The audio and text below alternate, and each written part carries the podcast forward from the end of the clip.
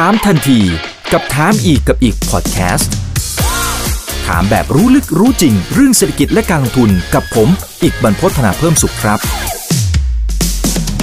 ค้างไปแล้วสวัสดีครับค้างไปแล้วนะฮะโอครับเคสวัสดีครับโอเคอ้าวแต่ได้ยินอยู่นะครับ ได้ยินอยู่นะครับ โอเคอยู่นะอ่าตอนนี้สวัสดีฝนคุณหตนึ่กงหด้วยนักครับ เราก็ลุ้นกันอยู่นะครับฝนตกหนักมากๆนะ เรายังคุยกันนอกรอบอยู่เลยวันนี้จะรอดไหม นะครับโอเคเอาล่ะอ่าทีนี้ทีนี้ถ้าดูจากทางฝั่งของตัวอ่าบิตคอยนะครับจะเห็นว่าร่วงลงมาจากจุดสูงสุดเนี่ยโอ้โหร่วมๆเกือบเกือบๆประมาณสัก 70 กว่าเปอร์เซ็นต์แล้วนะฮะ สัก 80เปอร์เซ็นต์เศษๆแล้วแหละนะครับ แล้วก็มีบางช่วงที่หลุดลงไปแถวหมื่นเจ็ดนิด ๆ ตอนช่วงเช้าที่ผ่านมา แต่ตอนนี้เริ่มเด้งละนะครับ อยู่ที่ประมาณสัก 19,474 เหรียญนะครับณตอนนี้เลยนะนะบวกลบเล็กน้อยนะครับ ทีนี้ถ้าถ้าถามเอาทั้งสองท่านก่อนละกันเอาเอาพี่สันเจก่อนอะ พี่สันเจคิดว่าคนสิ้นหวังยัง ตอนเนี้ยหมดหวังหรือยัง อืมเออบรรยากาศเริ่มเหมือนจะหมดหวัง แต่ว่าผมว่ายังไม่ทุกคนถ้าอยู่ในคนที่ผ่านวิกฤตพวกนี้มาแล้วอะครับ ก็ยังมีชิวๆความเชื่อมั่นอยู่แล้วกันผมว่าอ่าแต่ว่าถ้าเป็นอ่าแบบคนที่เป็นมือใหม่เนี่ย ผมว่าเท่าที่คุยด้วยก็คือว่าเริ่มที่เจอวิกฤตอย่างนี้รอบแรกอะแบบเป็นตลาดหมีครั้งแรก ก็เริ่มจะสั่นคลอนไปบ้างแล้วเหมือนกัน อันนี้จากประสบการณ์ที่คุยกับคนรอบตัวนะครับ ก็ หลายๆ คนก็จะถามเข้ามาว่าเกิดอะไรขึ้น มันจะเป็นอย่างนี้กับอีกนานขนาดไหน แล้วก็มันมีโอกาสจะกลับไปเหมือนเดิมได้หรือเปล่า ซึ่งคำคำตอบของผมก็เหมือนกันทุกครั้งนะครับ ก็เเราผ่านปี 2016 17 18 มาแล้วรอบนั้นก็ 18บิตคอยล่วงจากประมาณ 20,000 ดอลลาร์ไปถึงเหลือประมาณ 3,000 กว่าอีเทเรียมจาก 1,400 เหลือประมาณ 83 ดอลลาร์ ซึ่งตอนนั้นดูยัง ผมยังคิดว่ามีความสิ้นหวังมากกว่านะเพราะว่าตอนนั้นเรายังไม่ได้เห็น Product อะไรที่ออกมาชัดเจนด้วยนะครับ ในมุมของแบบเอ่ออีเทเรียมหรือว่าหลาย ๆ Product ที่ยังไม่ได้ใช้งานกันเยอะขนาดนี้ แต่ว่าในมุมตอนนั้นนะครับ ก็คนที่เชื่อมั่นในบิตคอยอย่างเราถ้าซื้อบลูชิปไปก็ยังเชื่อมั่นอยู่ตั้งแต่ตอนนั้นนะครับแต่ว่าช่วงนี้ถ้าเราไปดูบริษัทยักษ์ใหญ่หลาย ๆ คนก็เอ่ออาจจะตอนแรกก็กำไรอยู่แล้วตอนนี้ก็เริ่มขาดทุนกันไปแล้ว แต่ว่าถ้า ดูในมหาภาพแบบมัน adoption ของ Bitcoin หรือว่าเป็นพวก cryptocurrency ก็ยังมีมากขึ้นอยู่นั่นเอง ถามว่าหมดหวังดูมีความสิ้นหวังไหมก็คือ ถ้าพูดง่ายๆคือเอ่อพวก Fear and Greed Index เนี่ยผมว่าเกือบเต็มแม็กแล้วแหละ แต่ว่าถ้าถ้าถ้าเราไปดูในคือจริงๆ ปีนี้มันมันมันจะไม่ต่างกับหลาย ๆ ปี เพราะว่ามันยังมีสถานการณ์เรื่องของแมกโรมากดด้วยอะครับผมว่ามันหลายคนก็ยังกังวลเรื่องนั้นอยู่ ก็คิดว่า เออหมดสิ้นหวังไปบางส่วน แต่ว่าผมว่าอืมทุกคนก็ถ้ามีความเข้าใจเออเรื่องพวกนี้ดีครับก็อาจจะมีความหวังขึ้นมาในระยะยาวนะอันนี้ผมพูดอย่างนี้ดีกว่า ครับ อืมอืมคนรอบตัวพี่หนึ่งล่ะ ตอนเนี้ยเป็นยังไง เป็นยังไง แฟนคลับหรือคนรอบตัวเป็นยังไงตอนนี้ อ่วมอรไทยหรือยัง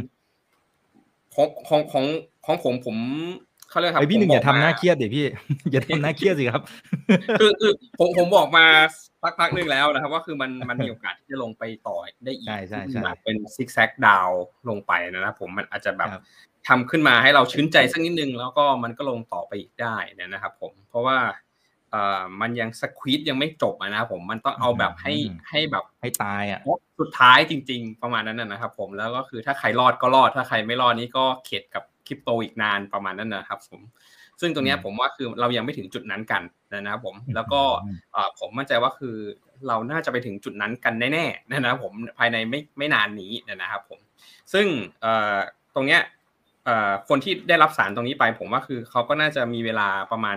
เดือนกว่าๆอยู่แล้วครับในการที่จัดพอร์ตของเขาใหม่เนยนะครับ ผมในในส่วนของคนที่เอ่อได้ได้ฟังผม แต่ถามว่าเอ๊ะแล้วคนที่แบบเอ่อไม่ไม่ค่อยได้ติดตามเนี่ยเขา เอ่อเขามองสถานการณ์ณปัจจุบันยังไงนะครับ แน่นอนครับเป็นเรื่องเป็นเรื่องธรรมดาเลยครับที่จะต้องท้อนะครับ ผมแล้วท้อแล้วก็คือ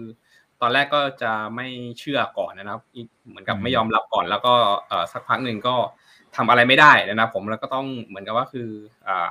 ยอมรับจำใจไปตรงนั้นนะผมแล้วก็คือไม่เพราะว่าคือเรามองว่ามันจะลงไปอีกได้นะครับ แต่ผมมองว่าคือจริงจริงๆช่วงนี้มันเป็นช่วงดีซะด้วยซ้ำเพราะว่าเอ่อถ้าคนที่ยอมรับกับราคาที่มันลงไปได้แล้วอะครับ มันจะเป็นช่วงดีซะด้วยซ้ำที่เราเราในฐานะที่คนถือคริปโตอยู่แล้วนะครับผมจะได้มองกลับมาจริงๆแล้วครับว่าคือเราเข้ามาถือคริปโตเนี่ยไม่ใช่แค่อ่ามาเก็งกำไรครับอืมแต่ว่าคือเราถืออยู่แล้วเนี่ย เราจะเป็นส่วนหนึ่งที่ทำให้คริปโตนะครับ มันขึ้นต่อไปในรอบข้างหน้า รอบหน้าเนี่ยได้ยังไงนะครับผมเพราะฉะนั้นแล้วเนี่ยมันก็จะกลายเป็นว่าคือเอ่อไม่ได้เข้ามาแค่โฟโมหรือหายหรือมากินกำไรระยะสั้น แต่ว่าคือเข้ามาเพื่อที่จะ ช่วยสร้างอินฟา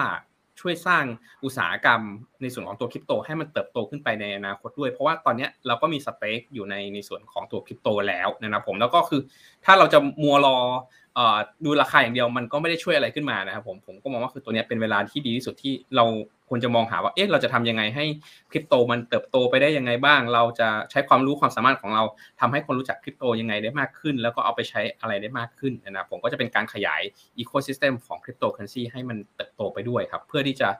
เอ่อเขาเรียกครับรองรับรอบหน้าที่มันจะขึ้นมา แล้วก็มันก็จะมีฐานที่มั่นคงมากขึ้นครับ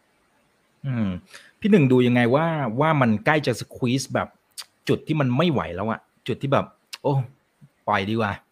คือคือคือตอนนี้คือที่ผมว่าหมื่นเจ็ดนะครับ ยังมีคนที่แบบเอ่อคนที่อยู่ในคริปโตมาสักระยะหนึ่งเนี่ยก็ยังเชื่อมั่นอยู่ การที่มันจะสควีตให้จบนะครับ มันต้องเอาแม้กระทั่งคนที่อยู่ในโลกคริปโตอะครับ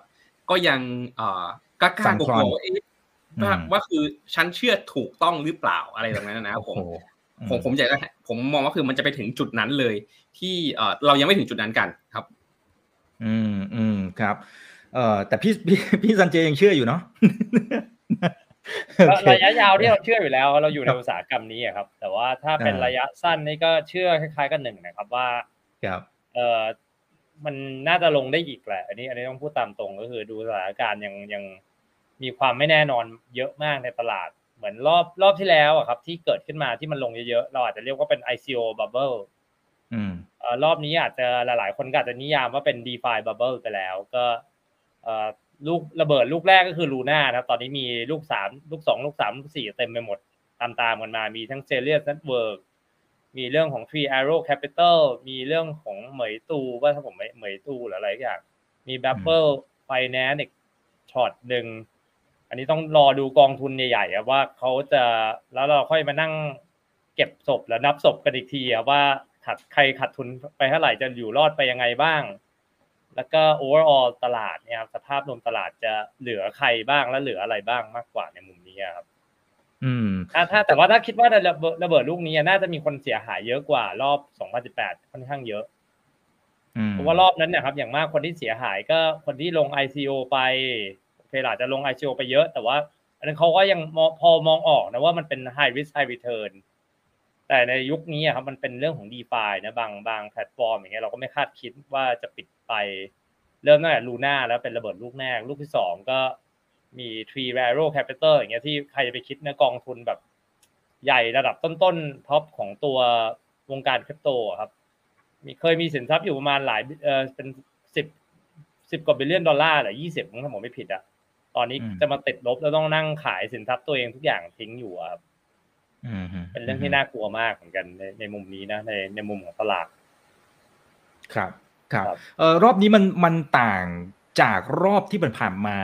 ในในเชิงเช่นเช่นนะครับอันนี้ผมยกเอาโอเคเมื่อกี้มันเป็นเรื่องของความน่ากลัวที่มันอาจจะ hype ขึ้นมาก่อนเอ่อแต่ถ้าเอามุมพื้นฐานล่ะ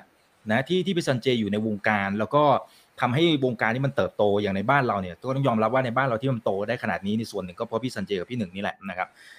เอ่อเท่าเท่าที่เห็นในเชิงของพื้นฐาน use case หรืออะไรก็ตามที่ที่มันเปลี่ยนแปลงไป เมื่อเปรียบเทียบกับรอบที่ผ่านๆมาเนี่ยมันมันคือในมุมไหนฮะอันนี้อืมเอาเอาใครก่อนผมก็ผมก่อนอะพี่ซันเจก่อนเลยครับผมโอเคเอาเท่าที่สัมผัสได้จากจากมุมมองของประสบการณ์ของตัวเองแล้วเดี๋ยวค่อยกลับไปพี่ถ้าพี่หนึ่งถ้า use case ในรอบนี้เราเห็นได้ชัดเจนนะตั้งแต่เราเริ่มเอ่อเล่นเอ่อ DeFi เริ่มเกิดขึ้นมาครับเราก็จะเห็นคนเอ่อคนไทยเนี่ยกลายเป็น user top 10 ที่เข้าไปเล่นใน DeFi แพลตฟอร์มระดับโลกกันเยอะ ในขณะเดียวกันก็ก็เห็นว่าเสียหายไปเยอะนะครับ เนื่องด้วยอย่างเคสของ Luna แต่ว่าก่อนหน้านี้ก็มีหลาย DeFi แพลตฟอร์มเหมือนกันที่ระเบิดไป แต่ว่าผมว่า Luna เป็นตัวพลิก เพราะว่าหลาย ๆ คนคิดว่าเป็นแพลตฟอร์มที่น่าเชื่อถือที่สุด แล้วก็อาจจะมันไม่มีวันตาย แล้วก็ดูผลตอบแทนที่ค่อนข้างจูงใจพอสมควร อันเนี้ยผมว่า use case อันแรกเลยคือมันทำให้คนเห็นนะครับว่าเอ่อพลังของ DeFi ในข้อดีมันมีอะไรบ้างโอเค ผลตอบแทนมันได้สูง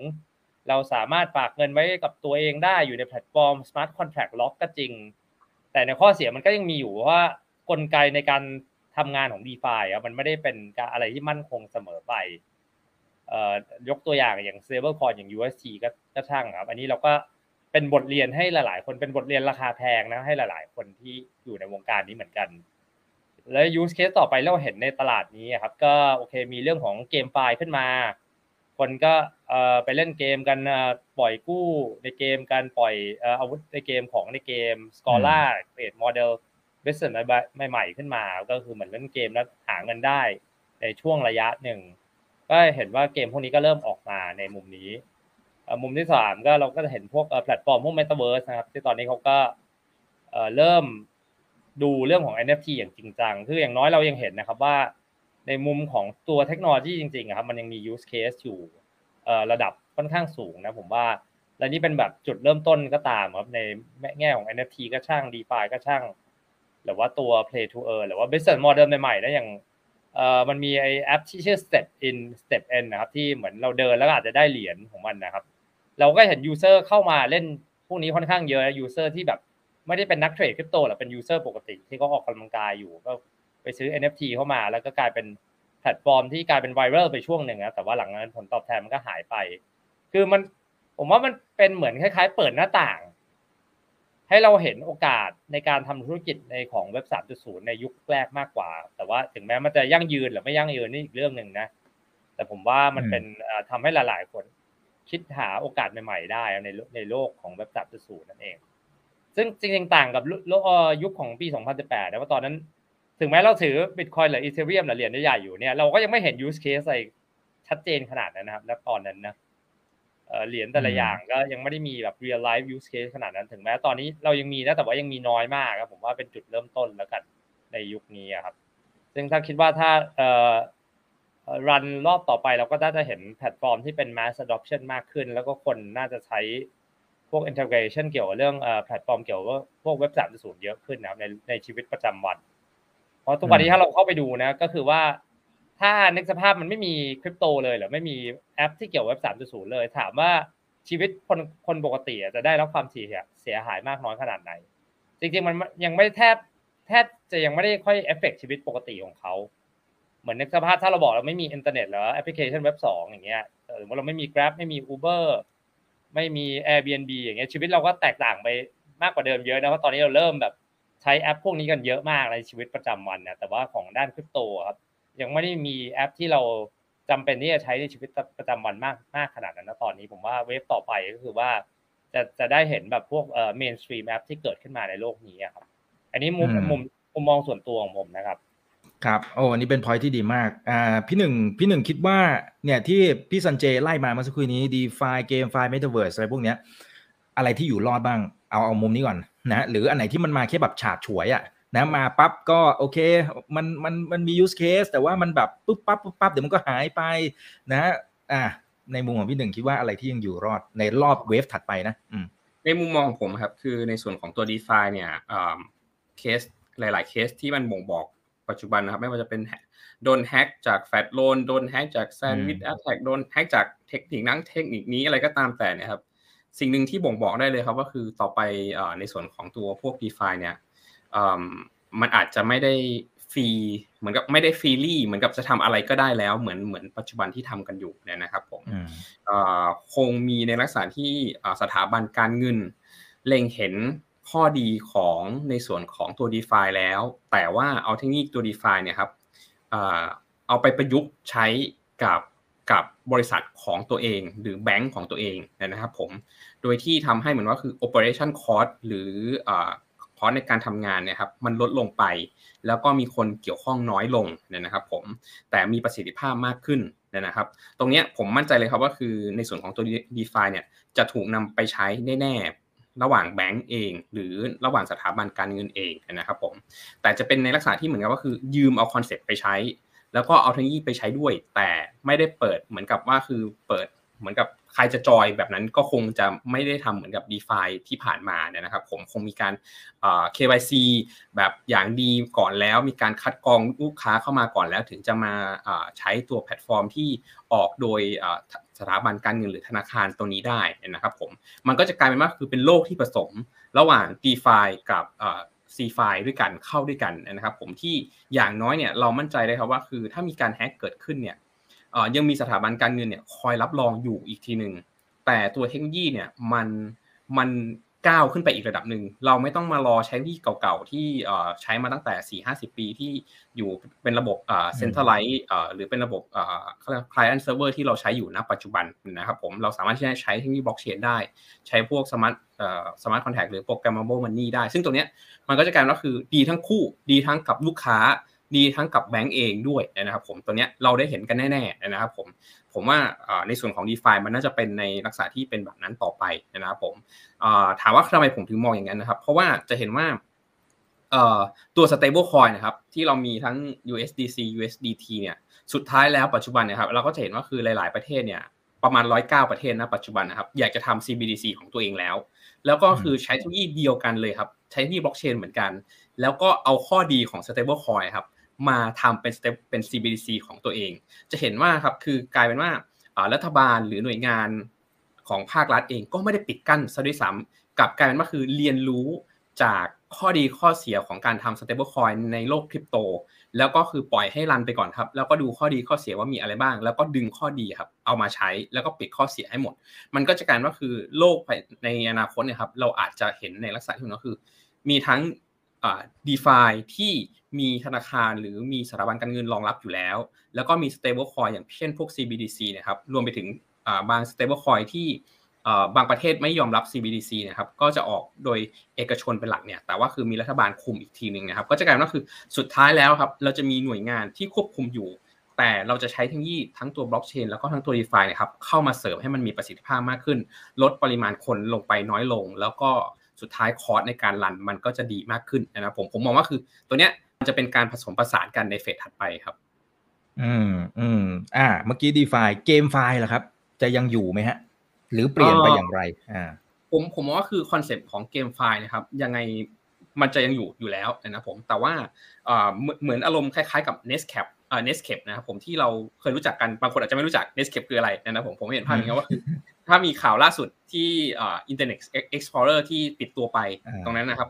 ถ้าเราย้อนกลับไปเนี่ยมันมีการแข่งระหว่าง Netscape กับ Internet Explorer แล้วก็ Internet Explorer เนี่ยก็คือใช้กลยุทธ์ในการที่แจกฟรีไปเลย แล้วก็กลายเป็นว่าคือ Netscape จากบริษัทที่มีเป็น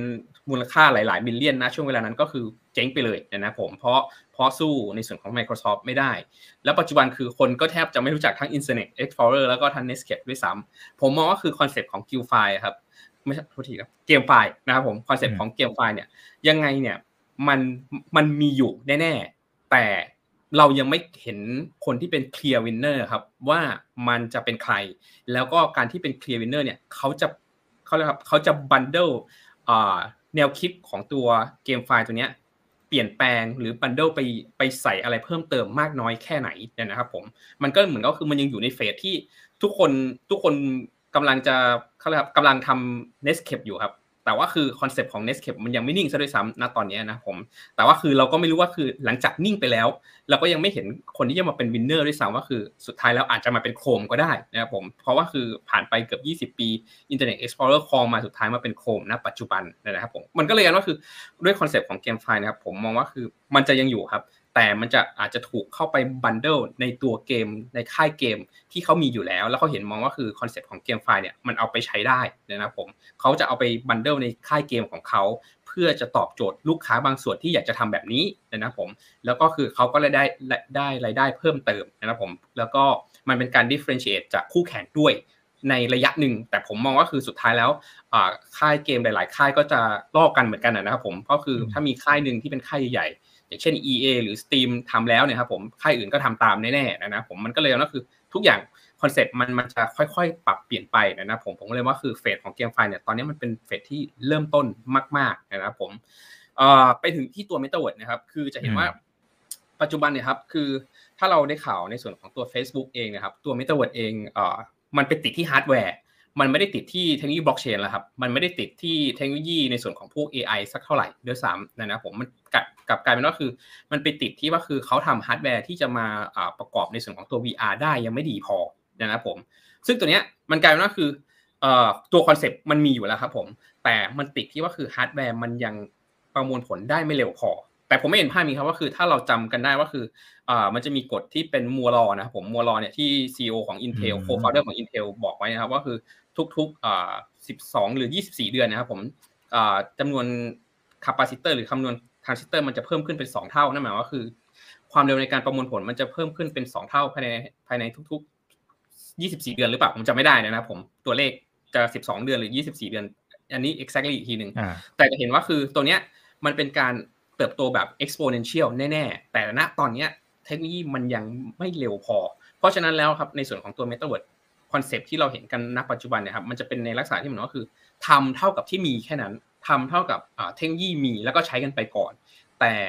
เราจะเห็นการวิวัฒนาการในส่วนของตัวฮาร์ดแวร์เพื่อจะมาตอบโจทย์ในส่วนของตัว Metaverse เนี่ยภายในอีก 2-3 ปีแน่นอนครับ มันจะมีการพัฒนาแบบก้าวกระโดดแน่ๆ แล้วถึงจังหวะนั้นนะครับผมเราก็จะเห็นครับว่าคือเริ่มมีในลักษณะที่เหมือนก็คือ บริษัทที่ทำฮาร์ดแวร์แล้วอ่าเหมือนก็คือสนใจมาออกแบบพวก chipset เฉพาะที่จะตอบโจทย์ในเรื่องของ VR ให้ตอบโจทย์มากขึ้นนะครับผมไม่ว่าจะเป็นทั้ง Intel เอ่อทั้ง Nvidia หรือทั้งในส่วนของ AM เอ่อ AMD ก็ตามนะจะเห็นว่าคือตอนนี้เขายังไม่ได้เขายังไม่ได้เข้ามานะครับเขายังไปแข่งกันในส่วนของตัวพวกเอ่อแข่งกับเขาเรียกครับ CPU M2 ของ Apple อยู่นะครับผม ตรงนี้มันก็เลยกันว่าคือเขายังไม่ได้ให้ความสำคัญตรงนี้ นะครับผมแต่ว่าคือสุดท้ายแล้วเขาต้องชิปโฟกัสมาในส่วนของตัว VR พวกหน่วยประมวลผลแล้วก็อุปกรณ์ได้แน่ แต่ตอนนี้อยากนะผมผมก็เลยมองว่าคือในส่วนของตัว Metaverse เนี่ยครับยังเป็น long way ที่จะต้องไปเลยครับผมแล้วก็คือยังยังก็ยังไม่มี clear winner เหมือนกันชัดเจนนะผมแต่ว่าสุดท้ายแล้วผมมองว่าคือในส่วนของ Metaverse เนี่ยครับมันมันก็จะเป็นในลักษณะคล้าย ๆกับเอ่อไม่ไม่เป็นเหมือนกับ มันมี network effect แน่นอน แต่ปัจจุบันอืมเรายังไม่เห็น clear winner นะผมว่าคือใครจะเป็น clear winner อย่างที่ผมบอกไปครับด้วยเหตุผลในส่วนของตัวฮาร์ดแวร์เอง ซึ่งตัวเนี้ยครับพอพอถึงจุดนั้น2อสปีเราอาจจะเริ่มเห็นว่าคือใครมี potential ที่จะเป็น clear winner หรืออาจจะเป็น duopoly ก็ได้อย่างเช่นที่เราเห็นในส่วนของ Android กับในส่วนของ iOS เป็นต้นนะครับผมอาจจะมี 2 เจ้าก็ได้ หรืออาจจะมี 3 เจ้าก็ได้นะครับผมซึ่งตัวนี้ก็ก็ต้องรอดูกันต่อไปครับว่าคือเพราะตอนเนี้ยเรายังไม่เห็นเห็นกันชัดเจนครับ ครับโอ้เป็นเป็นพอยที่ดีมากนะครับแล้วก็เดี๋ยวเดี๋ยวกลับมาอีกทีหนึ่งนะครับโดยเฉพาะการที่พวกเว็บ 3.0 หรืออะไรก็ตามนะครับที่ที่มันอาจกำลังจะมาเดี๋ยวขอขยายความเพิ่มนะฮะอันนั้นขอขอติดไว้นิดนึงนะครับโอเค แต่ทีนี้ทีนี้ผมขอขอกลับมาที่พี่สันเจนิดนึงนะครับสวัสดี 2,300 ท่านนะฝากกดไลค์กดแชร์กันด้วย YouTube อย่าลืม Subscribe กดกระดิ่งด้วยนะนะครับอ่าโอเค ทีนี้กลับมาหน่อยครับเมื่อกี้เมื่อกี้พี่หนึ่งเนี่ยพยายามจะบอกว่าเฮ้ยโอเคเนี่ยหลาย ๆ ตัวเนี่ยมันมันมา และมันจะยังอยู่แหละ แต่ว่าโอเคมันอาจจะเปลี่ยนเวอร์ชันมันอาจจะดีขึ้นอะไรว่ากันไปนะครับเออแต่ทีนี้เมื่อกี้มันมี keyword ที่น่าสนใจอย่างหนึ่งที่พี่หนึ่งบอกว่าโอเค หลายอย่างเช่น Metaverse มันยังไม่มี clear winner เนอะนะผมผมขอพลิกนิดนึง อย่างในช่วง .com อะครับพี่สันเจเอ่อคนที่ยังอยู่รอดเนี่ยมันเหลือแค่กระจึงเดียวอะคือ 90 กว่าเปอร์เซ็นต์อะคือล้มหายตายจากไปพวกบริษัทเทคนะฮะทีนี้ผมไม่แน่ใจว่ามันกำลังจะเกิดภาพนี้กับเหรียญหรือเปล่า ว่า 80-90%มันอาจจะล้มหายตายจากไป และในมุมของพี่สันเจเนี่ยณตอนนี้เหรียญประเภทไหน ถ้าหากว่ายังถืออยู่ต่อให้กำไรต่อให้ยังไง ต้องโยนทิ้งหมดละ ต้องเททิ้งก่อน แล้วเดี๋ยวว่ากันใหม่ มันมีคาแรคเตอร์แบบไหนที่ที่เราต้องทิ้งไปก่อนเลยไอ้พวกนี้มีความเสี่ยงมากไปสำหรับรอบนี้นะ อืมสำหรับรอบนี้ใช่ไหมครับเออคือรอถ้าบนี้คาแรครอบเตอนี้ร์กินรอบแบนี้บที่เอ่ออืมที่คุณเอกพูดอะผมว่ามันมันเป็นชัดเจนอยู่แล้วแหละว่าโอเคเรา คือเราคง predict future ไม่ได้ว่าแพลตฟอร์มไหนจะเป็นแพลตฟอร์มอันดับหนึ่งนะก็อย่างที่เราเห็นฮะก่อนเริ่ม Facebook ก็มี High Five มี Friendster มี MySpace อย่างก่อน Google Chrome ก็มี IE Internet Explorer ตอนนี้ปิดไปแล้วมี Netscape ระหว่างทางก็มี Mozilla ขึ้นมาเออในในโลกนี้ก็เหมือนกันนะครับผมว่าว่าเหรียญในโลกคริปโต ผมบอกให้เลยว่าเออเกือบเหรียญประมาณเก้าสิบกว่าเปอร์เซ็นต์นะผมว่าเป็นเหรียญที่ลองเทอมได้น้อยมาก คือมันไม่มันไม่ได้เป็นเหรียญที่เราไม่รอดถืออืมเก้าสิบห้าเปอร์เซ็นเลยก็ได้อะผมพูดอย่างนี้เลยดีกว่า คือประมาณเก้าสิบห้าเปอร์เซ็นเลยถ้าเราไปย้อนดูก็ได้ใน Market Cap ประมาณท็อปสิบในปีสองพันสิบเจ็ดอะมาดู top สิบตอนนี้อะชื่อก็แตกต่างกันเยอะ ถ้าในปีสองพันสิบสามยิ่งต่างกันไปใหญ่เลยสองพันสิบห้ายิ่งต่างกันไปคนละโลกเลยคือทีนี้ strategy ไหนที่เราควรจะ adopt ใช่ไหมครับ ก็คือว่าอันแรกเลย ผมว่าส่วนตัวผมนะก็เอาเหรียญที่เราตัวเองถือเนี่ยครับ มาไล่ดูตาม sector เลยว่าเราถืออะไรใน sector ไหนบ้าง แล้วก็ถ้ามันเป็น tier ต่ำๆแต่ว่า tier เป็น mid tier หรือ low tier ใน sector นั้นนะครับ ผมว่ามีโอกาสน้อยมากๆที่เขาจะกลับเข้ามาสู้ได้ต่อไปนะผมว่ามุมมองส่วนตัวอืมแต่ว่าถ้าอืมเป็นบางบางบางเหรียญนะครับ เราก็อาจจะต้องไปดูเรื่องเชิงฟันเดเมนทัลก็คือถ้าอย่างพวกเลเยอร์หนึ่งผมว่าหลาย ๆ ตัวก็น่าจะเอาตัวรอดได้อยู่แหละอย่างแต่อาจจะมีตัวอีเทเรียมเป็นตัวลีด แต่ว่า development ในไม่ว่าจะเป็น Polygon อย่างเงี้ยในช่วงนี้ก็มีเป็นพวก project game file เข้าไปสร้างเยอะมากบนนั้นมีการให้ทุนให้ grant ให้กับคนสร้างเลยเออถ้าเราไปดูหลายๆ project จาก Terra นี่ก็หนีไปมาอยู่ Polygon เยอะมาก อันนี้อันนี้นี้มุมมองส่วนตัวอย่าง Solana นี่เราก็รู้อยู่แล้วว่าเออเขาเป็นทำหน้าที่มันดูเหมือน long term อย่างเงี้ยมันก็เป็น layer หนึ่งตัวหนึ่งอย่าง BNB ก็เป็นเหรียญที่ใช้ใน exchange ได้ด้วยอยู่ใน Binance Smart Chain อาจจะให้แบ่งเป็น sector อย่างเงี้ยก็คือว่าเหรียญแรกเลยก็คือถ้าควรจะเก็บไว้ก็อาจจะมีเป็นดูพวกเอ่อ fundamental layer หนึ่งตัวตัวใหญ่ไว้ก่อน อันที่สองก็เป็นพวก exchange token ผมว่าก็น่าสนใจนะ แล้วก็เอ่อ exchange token นี่หมายถึงอะไรก็เราอาจจะต้องไปดูนะ ว่า exchange ไหนถ้าอีกห้าปี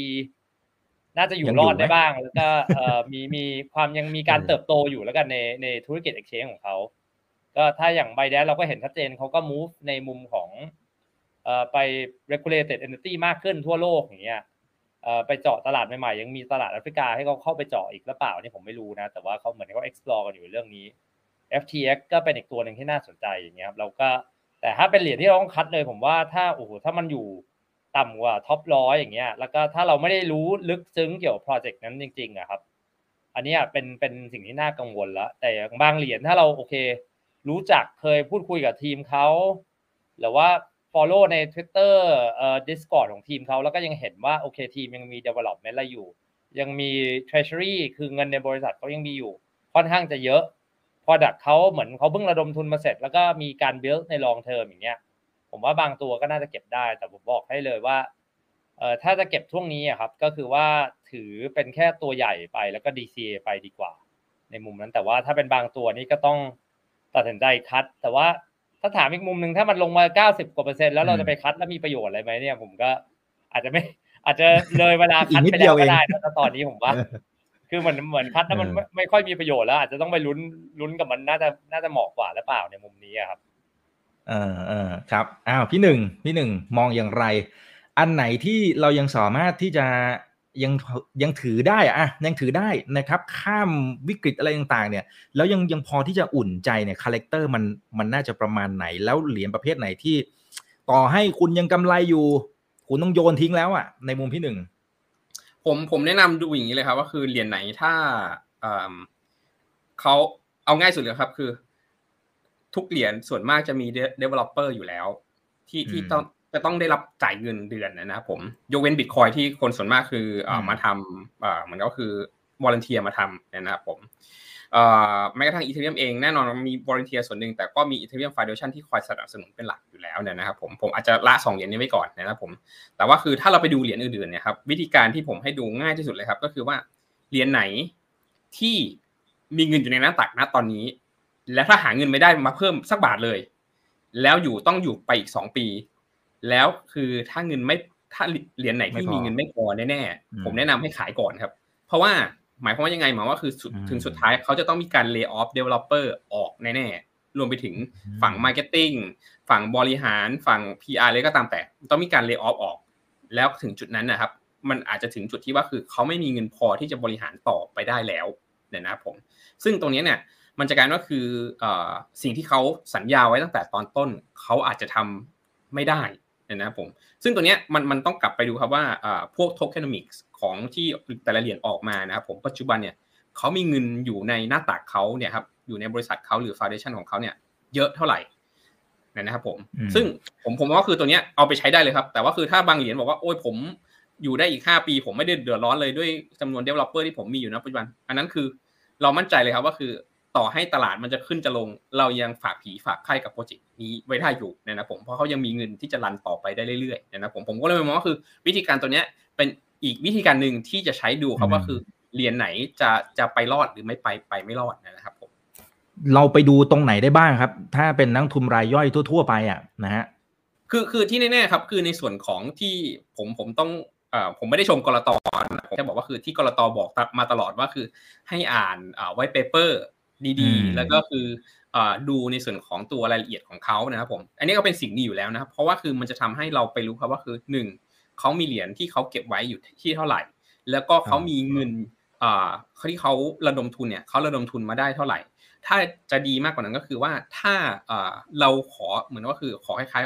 ๆวิธีการเหมือนว่าคือรายจ่ายของเขาแต่ละเดือนเนี่ยครับผมเอามาดูเนี่ยเราจะเห็นเลยครับว่าคือเบิร์นเลทของเขาเนี่ยแต่ละเดือนเนี่ยครับที่ที่ถูก ใช้ออกไปนะครับผมโดยที่เขาไม่ได้มีรายได้มาเพิ่มเลยเนี่ยมันอยู่ที่เท่าไหร่เนี่ยนะครับผมแล้วเราสามารถที่จะขอเราขอได้ครับคือเราขอได้ เพราะว่าคือมันเป็นในลักษณะที่เหมือนว่าคือเรื่องของความโปร่งใสของโปรเจกต์ด้วยนะครับผมเขาอาจจะเหมือนว่าคืออันนี้เป็นความลับไม่เป็นไรครับปิดไปได้ไม่ต้องบอกว่าคืออะไร แต่ว่าคือบอกว่าเป็นค่าใช้จ่ายโดยรวมเราเราสามารถที่จะขอดูได้อยู่แล้ว แต่ว่าคือถ้าโปรเจกต์ไหนไม่ให้ดูนะครับ อันนั้นอะเราควรที่จะระวังไว้เยอะ ๆเลยครับ เพราะว่าคือ การที่เขาไม่สามารถที่จะเปิดเผยข้อมูลการใช้จ่ายได้แบบแบบเขาเรียกต่อให้บางส่วนไม่เปิดเผยไม่เป็นไรนะครับ แต่ว่าคือถ้าไม่เปิดเผยตัวเลขไม่ได้เลยนะครับ มันกลายเป็นว่าคือ เรากำลังลงทุนในโปรเจกต์อะไรก็ไม่รู้ที่ใช้จ่ายอะไรก็ไม่รู้อีกเดี๋ยวนะผมซึ่งตัวนี้มันน่ากลัวมากกว่า ผมผมมองว่าคือตรงนี้เราใช้การลงทุนขั้นพื้นฐานเข้าไปพิจารณาได้เลยครับ แล้วก็เรามีสิทธิ์ที่จะขอข้อมูลจากของแต่ละโปรเจกต์ได้ด้วยซ้ำครับผม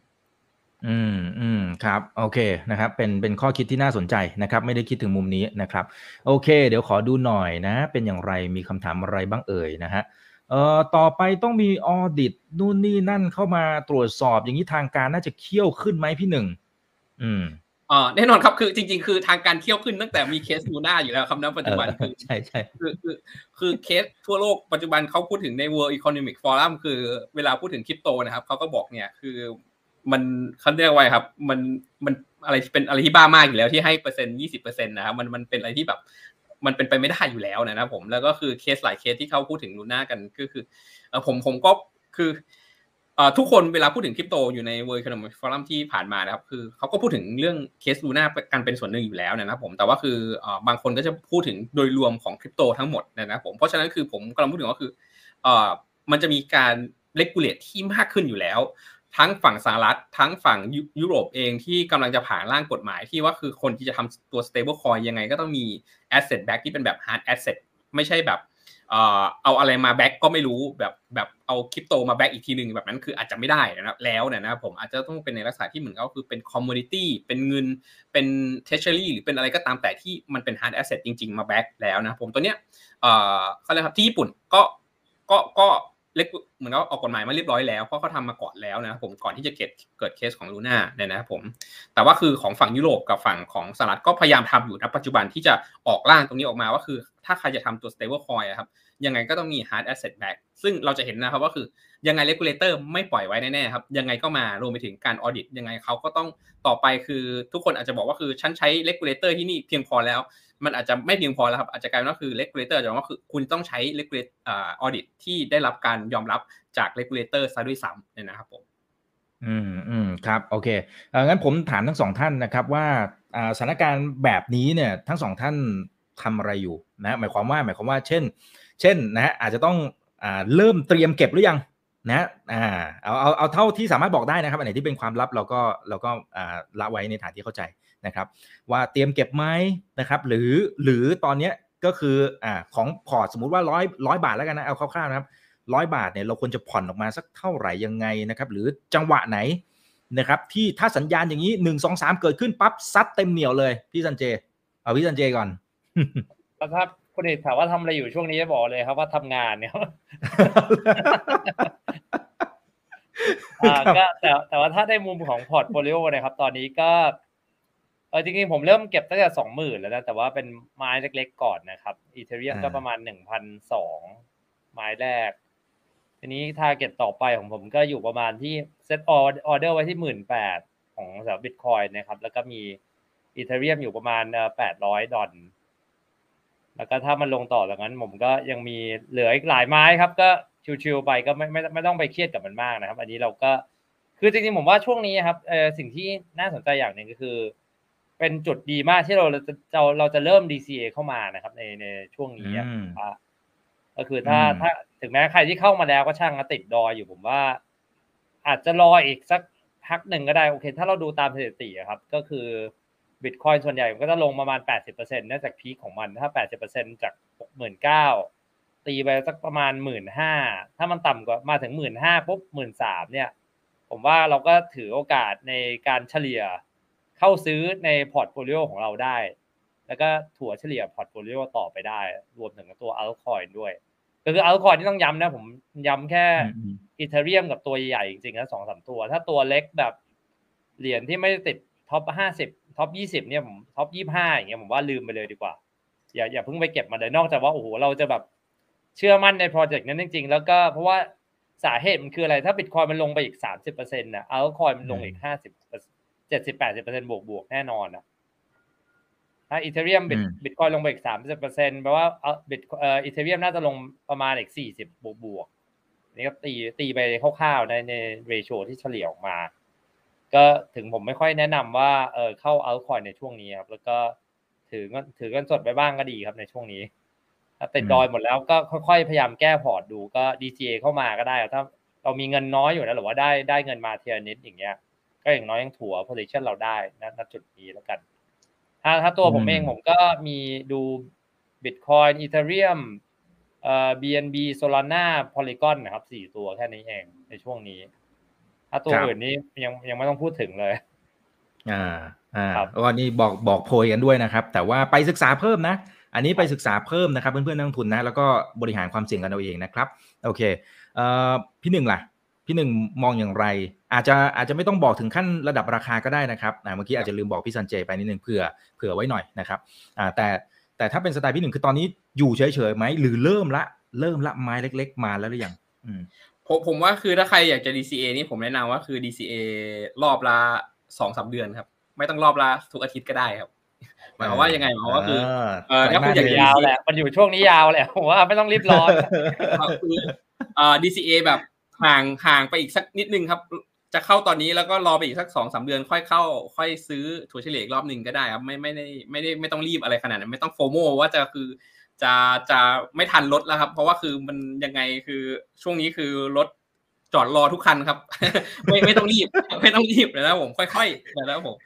แหกแหกโค้งบ้าง แหกโค้งบ้างบางบางบางโค้งนะครับผมครับ เพราะฉะนั้นคือเอ่อในส่วนของผมคือถ้าจะ DCA เนี่ยเอ่อยังไงผมว่าคือ pricing ยังไง ราคามันน่าจะเป็น zig zag ลงอยู่แล้วเนี่ยนะผมเพราะฉะนั้นคืออ่า interval หรือระยะเวลาในการ DCA อาจจะห่างขึ้นไปอีกนิดนึงนะครับผมสองสามเดือนอาจจะเป็นช่วงเวลาที่เหมาะสมซะด้วยซ้ำนะครับผมเพราะว่าอย่างน้อยเราจะเห็นแล้วครับผมว่าคืออัตราดอกเบี้ยเฟดเป็นยังไงจะเอายังไงกับอืมชีวิตของเฟดบ้าง สงครามจะเป็นยังไงพอสองสามเดือนมันเริ่มจะเห็นเป็นรูปเป็นร่างแล้วนะครับผมตอนนั้นค่อยค่อยเข้าเพิ่มอีกรอบหนึ่งก็ได้นะครับผม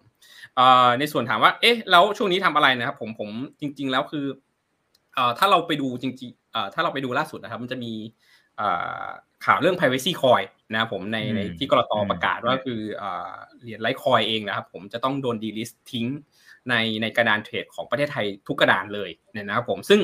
เอ่อผมไม่เห็นภาพนี้ครับว่าคือ ตรงเนี้ยมันเป็นเหตุผลว่าคือผมเองพยายามที่จะเข้าใจแล้วก็คือพยายามที่จะมองไปถึงข้างหน้าด้วยซ้ำครับว่าคือต่อไปเนี่ยถ้าหลาย ๆ เหรียญรวมไปถึงเหรียญใหญ่ๆอย่างเช่น บิตคอยหรือ Ethereum หรือ Solana อะไรก็ตามแต่นะครับ ถ้ามีการเอ่อพูดถึงในเรื่องของตัว privacy ใส่เข้าไปเนี่ย จะโดน delist ด้วยหรือเปล่า ด้วยกฎหมายณปัจจุบันนะครับผมมันก็เลยทำให้เหมือนกับว่าคืออืมผมมองไปข้างหน้าแล้วครับว่าคือ เอ๊ะ หรือผมควรที่จะไปศึกษาเกี่ยวกับอ่านโยบายระหว่างประเทศด้วยหรือเปล่า ทางด้านเกี่ยวกับพวกคริปโต ทางด้านพวกไซเบอร์ตรงเนี้ยครับเพื่อที่จะเหมือนก็คือ เอามาเพื่อที่เหมือนก็คือมาคุยแล้วก็คือมาเหมือนก็คือตอบโจทย์เพื่อเวลาที่จะต้องไปคุยกับ regulator ได้ในอนาคตนะครับผม เหตุผลคืออะไรครับ ที่ที่เขาจะให้ delist ตรงนี้ออกไปฮะเอ่อเพราะด้วยกฎหมายที่ออกมาตั้งแต่อ่าประมาณเดือนมีนาครับที่มีผลบังคับใช้ประมาณเดือนอ่าเมษายนที่ผ่านมาครับว่าคือเอ่อ exchange อ่าห้ามห้าม list เหรียญ privacy coin เนี่ยนะครับผมซึ่งตรงเนี้ยมันก็มีนิยามในส่วนของตัว privacy coin อยู่ว่าอะไรคือ privacy coin นะครับผมซึ่งตรงเนี้ยมันกลับกลายเป็นว่าคือนิยามเนี่ยมันมันค่อนข้างที่จะเอ่อเขาเรียกครับ กว้างอยู่กว้างตรงที่ว่าคือถ้าถ้าเหรียญที่เอ่อโดน list อยู่ก่อนหน้านี้แล้วก่อนหนึ่งเมษาครับก็ list ต่อไม่ได้ถ้าถ้าเป็น privacy coin นะครับ แต่ว่าคือถ้ามีเหรียญไหนที่อยู่ดีๆ ฉันอยากจะทำ privacy ขึ้นมาเป็น privacy privacy feature อย่างเช่น Litecoin นะครับ ไม่ได้หมายความว่าคือทุกคนจะต้องต้องใช้ privacy transaction นะครับ ก็คือแค่เป็น option ให้ใช้ได้กลับกลายเป็นว่าคือถ้าคุณมี privacy เอ่อ feature ตัวเนี้ยที่เกี่ยวข้องกับ privacy นะครับ คุณจะถูกมองว่าเป็น privacy coin ทันที แล้วคุณจะต้องเหรียญตัวเนี้ยจะต้องโดน delist ทิ้งซึ่งผมก็เห็นภาพอย่างนี้ว่าคือปัจจุบันเนี่ยเอ่ออย่างเช่นในหลาย ๆ บล็อกเชนที่เรากำลังพูดถึงเนี่ยครับบล็อกเชนในประเทศไทยที่ทุกคนอยากจะสร้างบล็อกเชนของตัวเองอืมเลยหลาย ๆ product นะครับอ่าอย่างแรกเลยครับคือมันสามารถที่จะสร้าง smart contract ที่ทำให้ทำตัวเองเป็นเหมือน privacy coin ได้ เพราะฉะนั้นแล้วนะครับคือถ้ามีในส่วนของตัว smart contract ที่ทำหน้าที่เป็น privacy ตรงนี้มันจะกลายเป็นว่าคือ ตัวเนี้ยเหรียญหรือบล็อกเชนตัวนี้ครับ จะเป็น privacy coin ขึ้นมาทันทีตามนิยามของก.ล.ต.ในประเทศไทยนะครับผม ซึ่งตรงนี้มันก็จะกลับกลายเป็นว่าคือ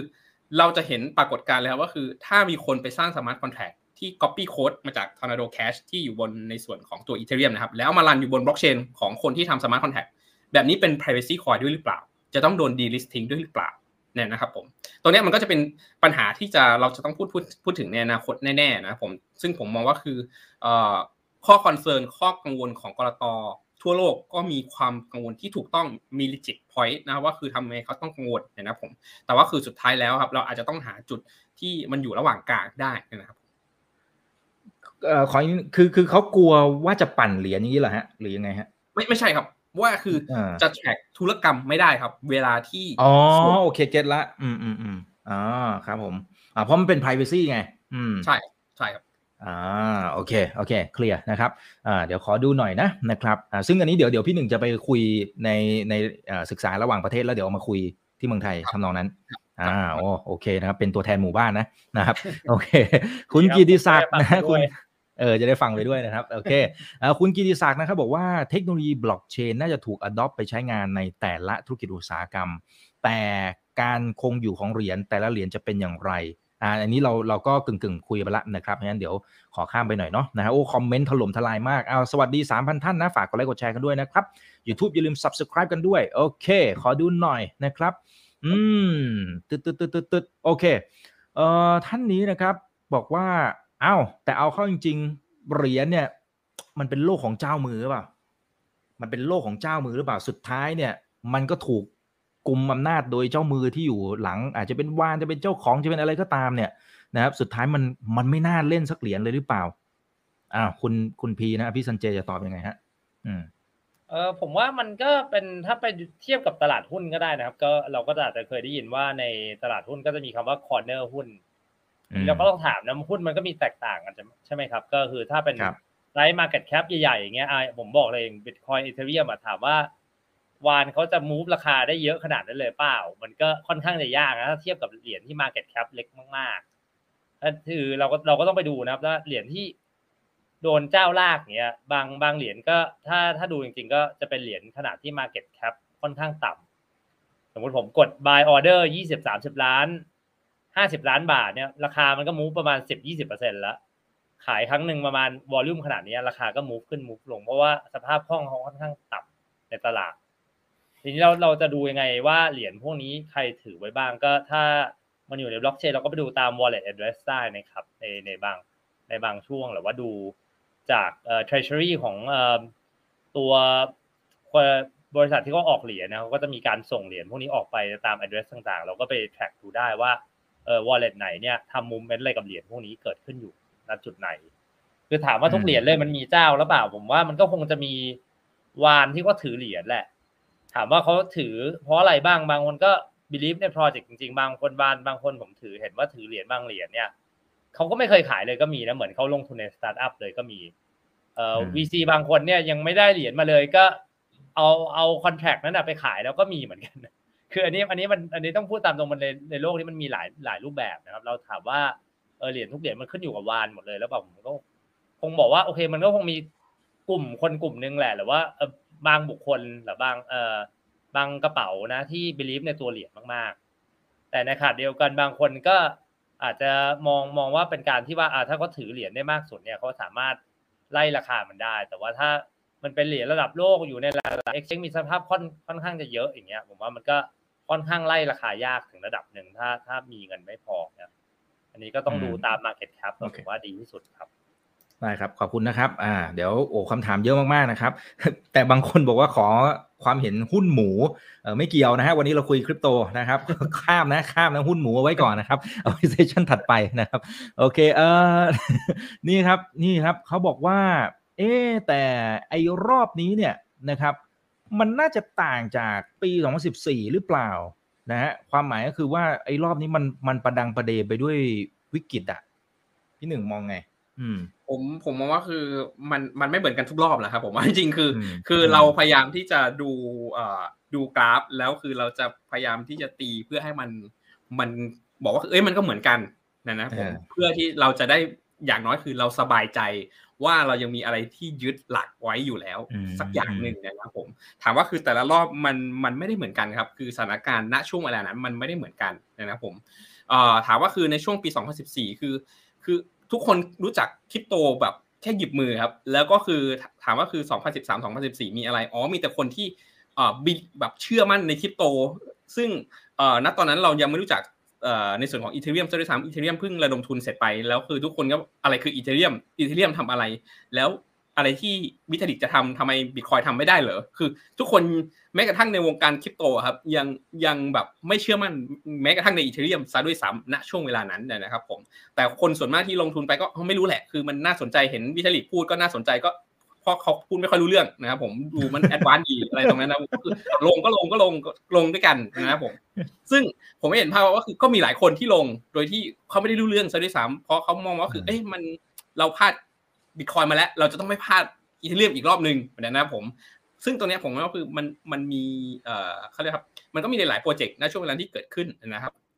ถามว่ามาปัจจุบันเนี่ยปี2021 22 เนี่ยต่างกันไหมต่างกันครับกันครับ ก็คือปัจจุบันเนี่ยถ้าเราไปดู Citadel Fidelity JP Morgan Goldman Sachs ทุกที่เข้ามาหมดเลยครับ เข้ามาในตลาดคริปโตหมดเลย ทุกที่บอกว่าโอ้มันเป็นอนาคตแน่นอนยังไงมันก็มา แต่ถ้าเราเปรียบเทียบกับ ปี2014นี่คือคนละเรื่องครับ ตอนนั้นคืออย่าไปยุ่งกับมันคือเป็นอะไรที่แบบสแกมแน่นอนเหมือนกับยูโทเค็นอะไรตรงนั้นนะครับ มาหลอกลวงคนอะไรตรงนั้นนะครับผมรวมไปถึงมีทั้งพวก Bitconnect อะไรอีกที่แบบยิ่งไปทำให้สถานการณ์คริปโตมันแย่ลงไปอีกตรงนั้นนะผมซึ่งผมเลยว่ามันไม่เหมือนกันครับสถานการณ์มันไม่เหมือนกันแน่ๆ แล้วก็สถานการณ์ในปี 2021-22 เนี่ยมันใหญ่กว่าเยอะ แล้วก็คือมันมีคนที่เข้ามาเกี่ยวข้องมากขึ้นกว่าเยอะ แต่ว่าทั้งนี้ทั้งนั้นแล้วครับ ถ้าเราดูในกราฟครับอย่างน้อยครับ เราเราพยายามที่จะ หามนุษย์พยายามที่จะหา pattern recognition หมายว่าคือพยายามหา pattern เพื่อมาตอบโจทย์ในอนาคต เพราะเรามองว่าคือก็เลยครับอนาคตมันก็คืออดีตที่มัน repeat เหมือนเดิมนะครับผมด้วยด้วย concept ตรงนี้ มันก็เลยทำให้เหมือนว่าคือเราพยายามที่จะเอาข้อมูลทุกอย่างครับมามาจับแล้วก็พยายามอธิบายอนาคตว่ามันจะเป็นแบบนี้ แต่ถามว่าคือมันจะเป็นแบบนี้หรือเปล่าเอ่อหลาย ๆ ครั้งมันก็เป็นแบบนั้นจริง ๆ มันก็เลยทำให้เหมือนก็คือเราเชื่อไปนะครับว่าคือมันจะเป็นแบบนั้น อืมอืมครับผม มีสี่ห้าท่านแล้วนะครับ บอกว่าขอความเห็นครั้งเดี๋ยวถามพี่สันเจแล้วกันนะครับเขาบอกอขอความเห็นที่คุณบิลเกสนะครับเขาพูดถึง NFT อะนะที่เขาบอกว่า NFT เนี่ยมันคือ fool's game a fool's game นะเป็นเกมของคนโง่ไม่รู้แปลถูกหรือเปล่านะเป็นเกมของคนโง่ที่ที่คนที่ที่จะมาซื้อต่อคือคือต้องโง่มากกว่า อันนี้ไม่รู้ไม่รู้ตรงประเด็นเขาหรือเปล่านะนะครับ พี่สันเจมองไง คนถามเยอะมากเลย อันนี้ผมว่ามันอาจจะไม่ถึงกับฟูลเกมผมว่า NFT มันน่าจะมีบทบาทเอ่ออะไรมากกว่านั้นนะ เพราะว่าตอนนี้เราก็เริ่มเห็นเอ่ออย่างที่ผมสัมผัสได้ผมก็ซื้อ NFT ตัวแรกๆก็ภายในปีนี้ผมก็ไม่ได้เป็นแบบคนที่ซื้อ NFT ตั้งแต่ยุคแรกๆเพราะตอนแรกเราก็งงๆอยู่กับมันเหมือนกัน แต่พอเราเริ่มไปซื้อเริ่มศึกษามันนะอย่างยกตัวอย่างตัวที่ผมซื้อตัวอย่าง CloneX ก็ได้ถามว่าผมเสียดายไหมผมก็ยังค่อนข้าง bullish กับมันนะใน long term นะเพราะว่า มันมี artist อย่างทากาชิมูรุคามิร่วมด้วย มีตัวบริษัทไนกี้นะ แล้วไนกี้คือเป็นที่ผมได้มาคือเป็นในตัวในที่เขาเรียกว่า CryptoKicks อะครับ มันก็เป็นเหมือนรองเท้าอันแรกในโลก NFT ของไนกี้ซึ่งในอนาคตรองเท้าพวกนี้อาจจะเอาไปใช้เนี่ยได้ metaverse metaverse platform หลายๆ อันได้หรือเปล่าก็เป็นไปได้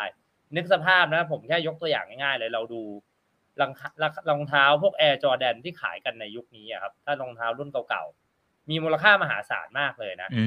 คือไอ้ในในโลกนี้ก็เหมือนกันผมคิดว่าเป็นพวก digital collectible โดยที่มีแบรนด์ใหญ่ออกมา back ผมว่าไนกี้อย่างเงี้ยเขาจด patent ของตัว CryptoKicks ตั้งแต่ปี 2019 แล้ว ซึ่งรูปแบบที่มันออกไป NFT อะมันแค่เป็นmedium หรือ communication มีหรือว่าเป็น asset อีกแบบหนึ่งให้ลูกค้าก็ถือได้ ทีนี้แต่ว่าใน Grand Scheme of Things อะถ้าไนกี้วาง strategy อะผมว่าเขาวางว่าโอเคในโลกสินทรัพย์ดิจิทัลเนี่ยเขาต้องมีอะไร เข้ามาเกี่ยวข้องแล้วทำให้คนเกิด collectible เข้ามาในโลกนี้ ถามว่ามันเป็น fool game ระหว่าง NFT ผมบอกเลยก็เหมือนกันครับเอ่อเก้าสิบห้าเปอร์เซ็นของ NFT ก็คงจะหายไปเหมือนกัน คืออันอัน NFT ที่ซื้อแปลกๆเนี่ยไม่ไม่ต้องหวังเลยครับ บางบางบางอันโอ้โหเห็นแบบราคาพุ่งกระฉูดมาก แต่ว่าพอเราไปดูวอลลุ่มหรือปริมาณซื้อขายกันเนี่ย แทบจะไม่มีคนซื้อขายกันเลย คืคือตั้งราคาไปอย่างนั้นนะแต่มันไม่มีคนซื้อครับ จะจะเอาเราจะขายได้กันเราก็ไม่รู้เหมือนกันนะ แต่ว่า ถ้าเป็นบางอันเท่า NFT ที่มันมี use case จริงๆอะครับว่าเราอาจจะมีส่วนร่วมใน community ได้ของเข้าไปเล่นเกมได้ อาจจะมาเจอกันใน event offline online mix กัน หรือว่ากลายเป็น future of collectible เนี่ยผมว่าพวกนี้ concept พวกนี้มันน่าสนใจ แต่ว่าเราเราก็ยังไม่ได้เห็นอะไรที่เป็นรูปเป็นร่าง นอกจากว่าของไนกี้ที่เริ่มเห็นลางๆนะตอนนี้ที่ผมเห็นอยู่หรือว่าของ Adidas ที่เริ่มเห็นกันณจุดนี้ครับ แต่ผมเชื่อว่าหลาย ๆ บริษัทตอนนี้เขาก็กำลัง explore กันอยู่ดูอยู่แหละว่าพวก NFT เนี่ยมันจะไปเกี่ยวข้องยังไงกับชีวิตจริงบ้าง แต่ว่าผมว่าในเรื่องของเกม gaming อะผมว่า NFT น่าจะเป็นส่วนสำคัญ แต่ว่าพอเราไปคุยกับบริษัทที่เป็น game studio ยักษ์ใหญ่ครับหลาย ๆ บริษัทเขาก็อาจจะแบบติดเรื่องกฎหมายหรือไม่ได้นำ NFT อะ concept ของ NFT มาเกี่ยวข้องในเกมนะสินาทีเดียว แต่บางบริษัทอย่างถ้าอยู่ฝั่ง ตะวันออกตะวันตกอย่างเงี้ยครับฝั่งอเมริกาเขาก็เริ่มมองเห็นแล้วว่าเออ NFT มันเป็นการที่เราสามารถถือครองสินทรัพย์พวกเกมมิ่งไอเทมต่างๆ ได้ คนก็สามารถเอาไปแลกเปลี่ยนก็ได้ peer to peer ไปขายได้ marketplace หมุนเวียนก็ได้อย่างเงี้ยแต่ว่าเอาไปให้คนยืมต่อก็ได้เนี่ยมันก็ make sense ในมุมนั้นนะครับ ผมว่ามันมันคงไม่ได้ greater fool ไปหมด แต่มันก็คงมีโปรเจกต์ที่ว่า อาจจะเขาเรียกว่าอะไรบางคนอาจจะใช้คำว่า cash grab นะ ก็เห็นว่ากระแสมันมาก็เลยสร้าง NFT พวกนี้ขึ้นมาขาย แล้วขายแล้วก็บางคนก็เอ่อไปซื้อกันโดยที่ว่า NFT พวกนี้ไม่ได้มี long term use case แต่ว่ามีการ structure ที่น่าสนใจพอแล้วกันอันนี้ผมพูดอย่างนี้ดีกว่าครับอืมอืมครับโอเคครับขอบคุณมากนะครับเอ่อท่านนี้นะครับบอกว่าแต่มันอาจจะตอบยากและไม่รู้เซนซิทีฟหรือเปล่านะพี่หนึ่งนะครับเขาบอกว่าทำไมรอบนี้พวกโปรเจกต์โปรเจกต์ที่มันดูจะสแกมเนี่ย ดูเหมือนจะมาจากทางฝั่งของเกาหลีกับจีนเยอะมาก มันมันมันบอกอะไรเราได้ไหมหรือมันมันไม่เกี่ยวหรือยังไงฮะ แต่ถ้าเซนซิทีฟไม่เป็นไรนะพี่หนึ่งอืมโอ้ผมผมมองว่าอันนี้คือเราพยายามที่จะอ่าไปยึดโยงกับกับเชื้อชาติแล้วเนี่ยนะครับผมรู้หน้าแหละผมว่าเนี่ยไม่ถ้าผมเสริมในตรงนี้ผมบอกได้เลยมันมีโปรเจกต์สแกมนี่เห็นทั่วโลกนะครับ มีมีเกือบทุกประเทศอะผมว่าเออเยอะเยอะมากจริงๆครับเรื่องเรื่องปกติมันอาจจะดังหน่อยถ้าถ้าในตลาดเอ่อ bull market เนี่ยคนแบบ จะสร้าง project อะไรแปลกๆขึ้นมาเยอะเพราะว่าเงินมันสะพัดมากผมว่าอย่างนี้มากกว่า นี่มุมมองส่วนตัวนะครับอันนี้อยากได้หนึ่งเสริมเสริมก็ได้ ครับผมผมผมของผมน่าจะเสริมในลักษณะนี้อยู่นะคือเอ่อในในส่วนของการบังคับใช้กฎหมายนะครับผมถ้าเราดูกันจริง ๆ แล้วครับ ถามว่าเอ่อในส่วนของการบังคับใช้กฎหมายของแต่ละประเทศนะครับ ผมมันมีส่วนอยู่แล้วกับการที่คนจะจะสร้าง project ขึ้นมา scam ใครสักคนหนึ่งนะครับผมหรือหลาย ๆ คนนะครับผมเพราะว่าคือถ้ากฎหมายในประเทศที่ค่อนข้างที่จะทันกับคนที่ทำตัวเองเป็น scammer เนี่ยครับผมแล้วมีกฎหมายที่ครอบคลุม แล้วก็มีวิธีการสืบอยู่แล้วเนี่ยมันจะกลายว่าคือเขาอะครับมีความยับยั้งหรือความกลัวที่จะทำนะครับมากกว่าประเทศอื่นอยู่แล้วนะครับผมเพราะฉะนั้นคือการบังคับใช้กฎหมาย หรือพนักงานที่เกี่ยวข้องกับการบังคับใช้กฎหมายก็เป็นส่วนหนึ่งด้วยครับที่ที่เขาเรียกว่าครับ จะส่งเสริมหรือจะไม่ส่งเสริมในการทำธุรกรรมที่ผิดกฎที่ผิดกฎหมายรวมไปถึง scammer ครับ อืมอืมครับผมโอเคครับเอ่อมีคุณยูนะครับเขาบอกว่าระเบิดลูกถัดไปที่พี่สันเจคิดว่ามันอาจจะเกิดขึ้นและมีความสุ่มเสี่ยงเนี่ยมันมันน่าจะประมาณไหนฮะอืมก็จริง ๆ ระเบิดลูกต่อไปนี่ถ้าเรามอนิเตอร์กันอยู่เนี่ยครับ เรื่อง Three Arrows Capital เนี่ยครับ แล้วก็ตอนนี้ก็มีเรื่องของ b a g e l Finance ด้วยว่าถ้าผมไม่ผิดแล้วก็ มี hedge fund หลาย ๆ เจ้านะที่เราอาจจะต้องมอนิเตอร์ว่าตอนนี้เราเห็นแค่เจ้าใหญ่ออกมาพูดนะ เพราะว่าเขาเป็นที่จับตามอง อันนี้เราต้องคิดต่อไปเลยว่า เจ้าเล็ก ๆ หรือว่าเป็น medium pro เอ่อ medium CeFi project เนี่ยที่เขาทำกันอยู่เนี่ยเขาเอาเงินของลูกค้าไปทำอะไรบ้าง มีคนมอนิเตอร์เขามีการจ่ายจ่ายเงินคืนลูกค้าเขาได้เปล่า เราสามารถถอนออกจากแพลตฟอร์มพวกนี้ได้หรือเปล่า เราอาจจะต้องดูกันอีกประมาณเดือนสองเดือนเลยถึงจะเห็นภาพมากขึ้นนะครับ ราะต้องบอกตามตามตรงนี่ลูน่าเอ่อเรื่อง USC เนี่ยทำหลาย VC นี่เจ็บเจ็บตัวอย่างมหาศาลเลยรอบนี้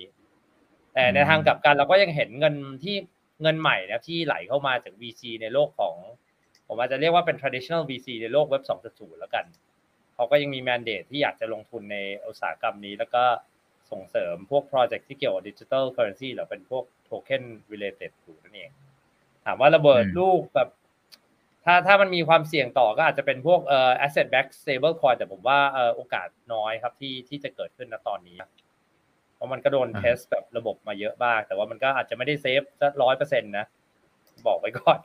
ครับอืมอืมแล้วก็อืมก็ไปครับดูผมพวกเอ่อ algorithm stablecoin ตัวอื่นที่อยู่ในกระแสอย่างเงี้ยอย่างมีของ MIM เออของ Spell อย่างเงี้ยก็มีปัญหาอยู่ในช่วงนี้ อันนี้ก็อาจจะต้องระวังเรื่องของ stablecoin ก็เลือก stablecoin ที่อย่างน้อยเป็น asset-backed แล้วก็ ไม่ได้ถือ stablecoin ไว้ตัวเดียวแล้วกันนะครับในพอร์ตนะจุดนี้นะ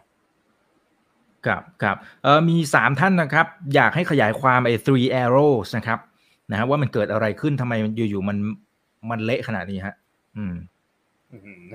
อันนี้อันนี้ต้องโหพอขจะมียายข้อคมูลวามไหมนี่ครับต้องต้องอืมต้องเป็นชั่วโมง แต่ว่าถ้าเอ่อเอาเอาแบบว่าสรุปสั้น ๆ ให้ฟังใช่ไหมครับ ก็คือว่า Tree Arrow เนี่ยครับเขาเป็น เอ่อ VC เจ้าใหญ่แล้วก็เป็นเอ่อคนที่เขาเป็นเทรดเทรดไฟล์ด้วยอะพูดง่ายๆคือเป็นเทรด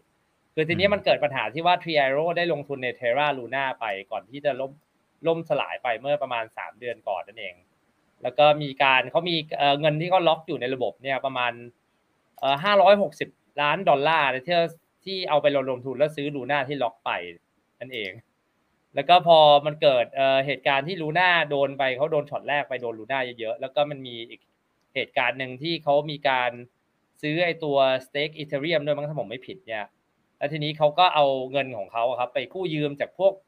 C ไฟต่างๆ ไม่ว่าจะเป็น BlockFi Celsius Network หรือว่าอะไรต้องต้องไปจ่ายคืนใช่ไหมครับ ทีนี้เขาก็จะมีการที่เรียกว่าโดน margin call อันนี้ผมเล่าแบบตลบเร็วๆเลยแล้วก็ margin call ทีนี้เขาก็ต้องไปหาเงินเติมเข้ามาให้ position ของเขาไม่หายไปอย่างเงี้ยแต่ว่าตอนนี้พอเขาโดน margin call ปุ๊บเขาก็ต้องขายสินทรัพย์ทุกอย่างที่เขาถือไว้อยู่ ทีนี้นึกสภาพนะก็ถือ Ethereum ไว้ขนาดไหน ถือบิตคอยไว้ขนาดไหนเขามี GBTC ค่อนข้างจะเยอะอยู่เออเอ่อที่เป็น discount ตัวตัวบิตคอยเนี่ยแล้วก็มีไอ้ตัวอีเทเรียมก็ถือเยอะมาก มีถือเหรียญ AVAX อยู่ทีนี้นึกสภาพนะครับ บริษัทที่เขาเรียกว่าอะไรมีเกิดปัญหาสภาพคล่องเนี่ยเอ่อก็ต้องขายทุกราคา ทีนี้เรายังไม่สามารถมอนิเตอร์ได้นะครับว่าเขา ติดอะไรอยู่ไว้เท่าไหร่บ้าง แต่ทีนี้ต้องต้องบอกตามตรงที่จุดเริ่มต้นเนี่ยมันก็มาเสียจุดเริ่มต้นคือเขาเสียเงินสดมากจำนวนมากจากลูน่าแล้วก็โดน liquidate position จากหลาย ๆ exchange และ protocol ที่เขาไปฝากอยู่นั่นเอง ก็ถ้าพูดง่ายๆ คือเขาเอาคือ over leverage เกินตัวเงินที่มีครับ แต่ว่าถ้าถ้าดูอีกมุมหนึ่งเนี่ย asset เขาอะโกจากประมาณโอ้โหถ้าเป็นเจ้าของเขาที่ชื่อซูซูเนี่ยครับที่เอ่อเป็นได้ความรับความ นิยมมากในวงการคริปโตใน follow เขาเกินล้านคนนะ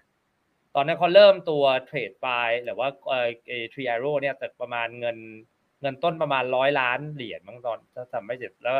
portfolio เขาขึ้นไปถึงยี่สิบ billion ดอลลาร์ แล้วตอนนี้มามาติดลบด้วยด้วยซ้ำอะครับ ตอนนี้ ก็ก็เป็นการอืม hedge position ที่ผิดแหละ ผมว่ามีการเอ่อ over trade เอ่อไม่มีทำการทำ risk management ที่ดีพออย่างเงี้ย ตอนนี้ก็คือเกิดเหตุการณ์ที่ว่า ทุกเหรียญที่มีอะอาจจะต้องขาย liquidate ทุก position ที่มีถือไว้อยู่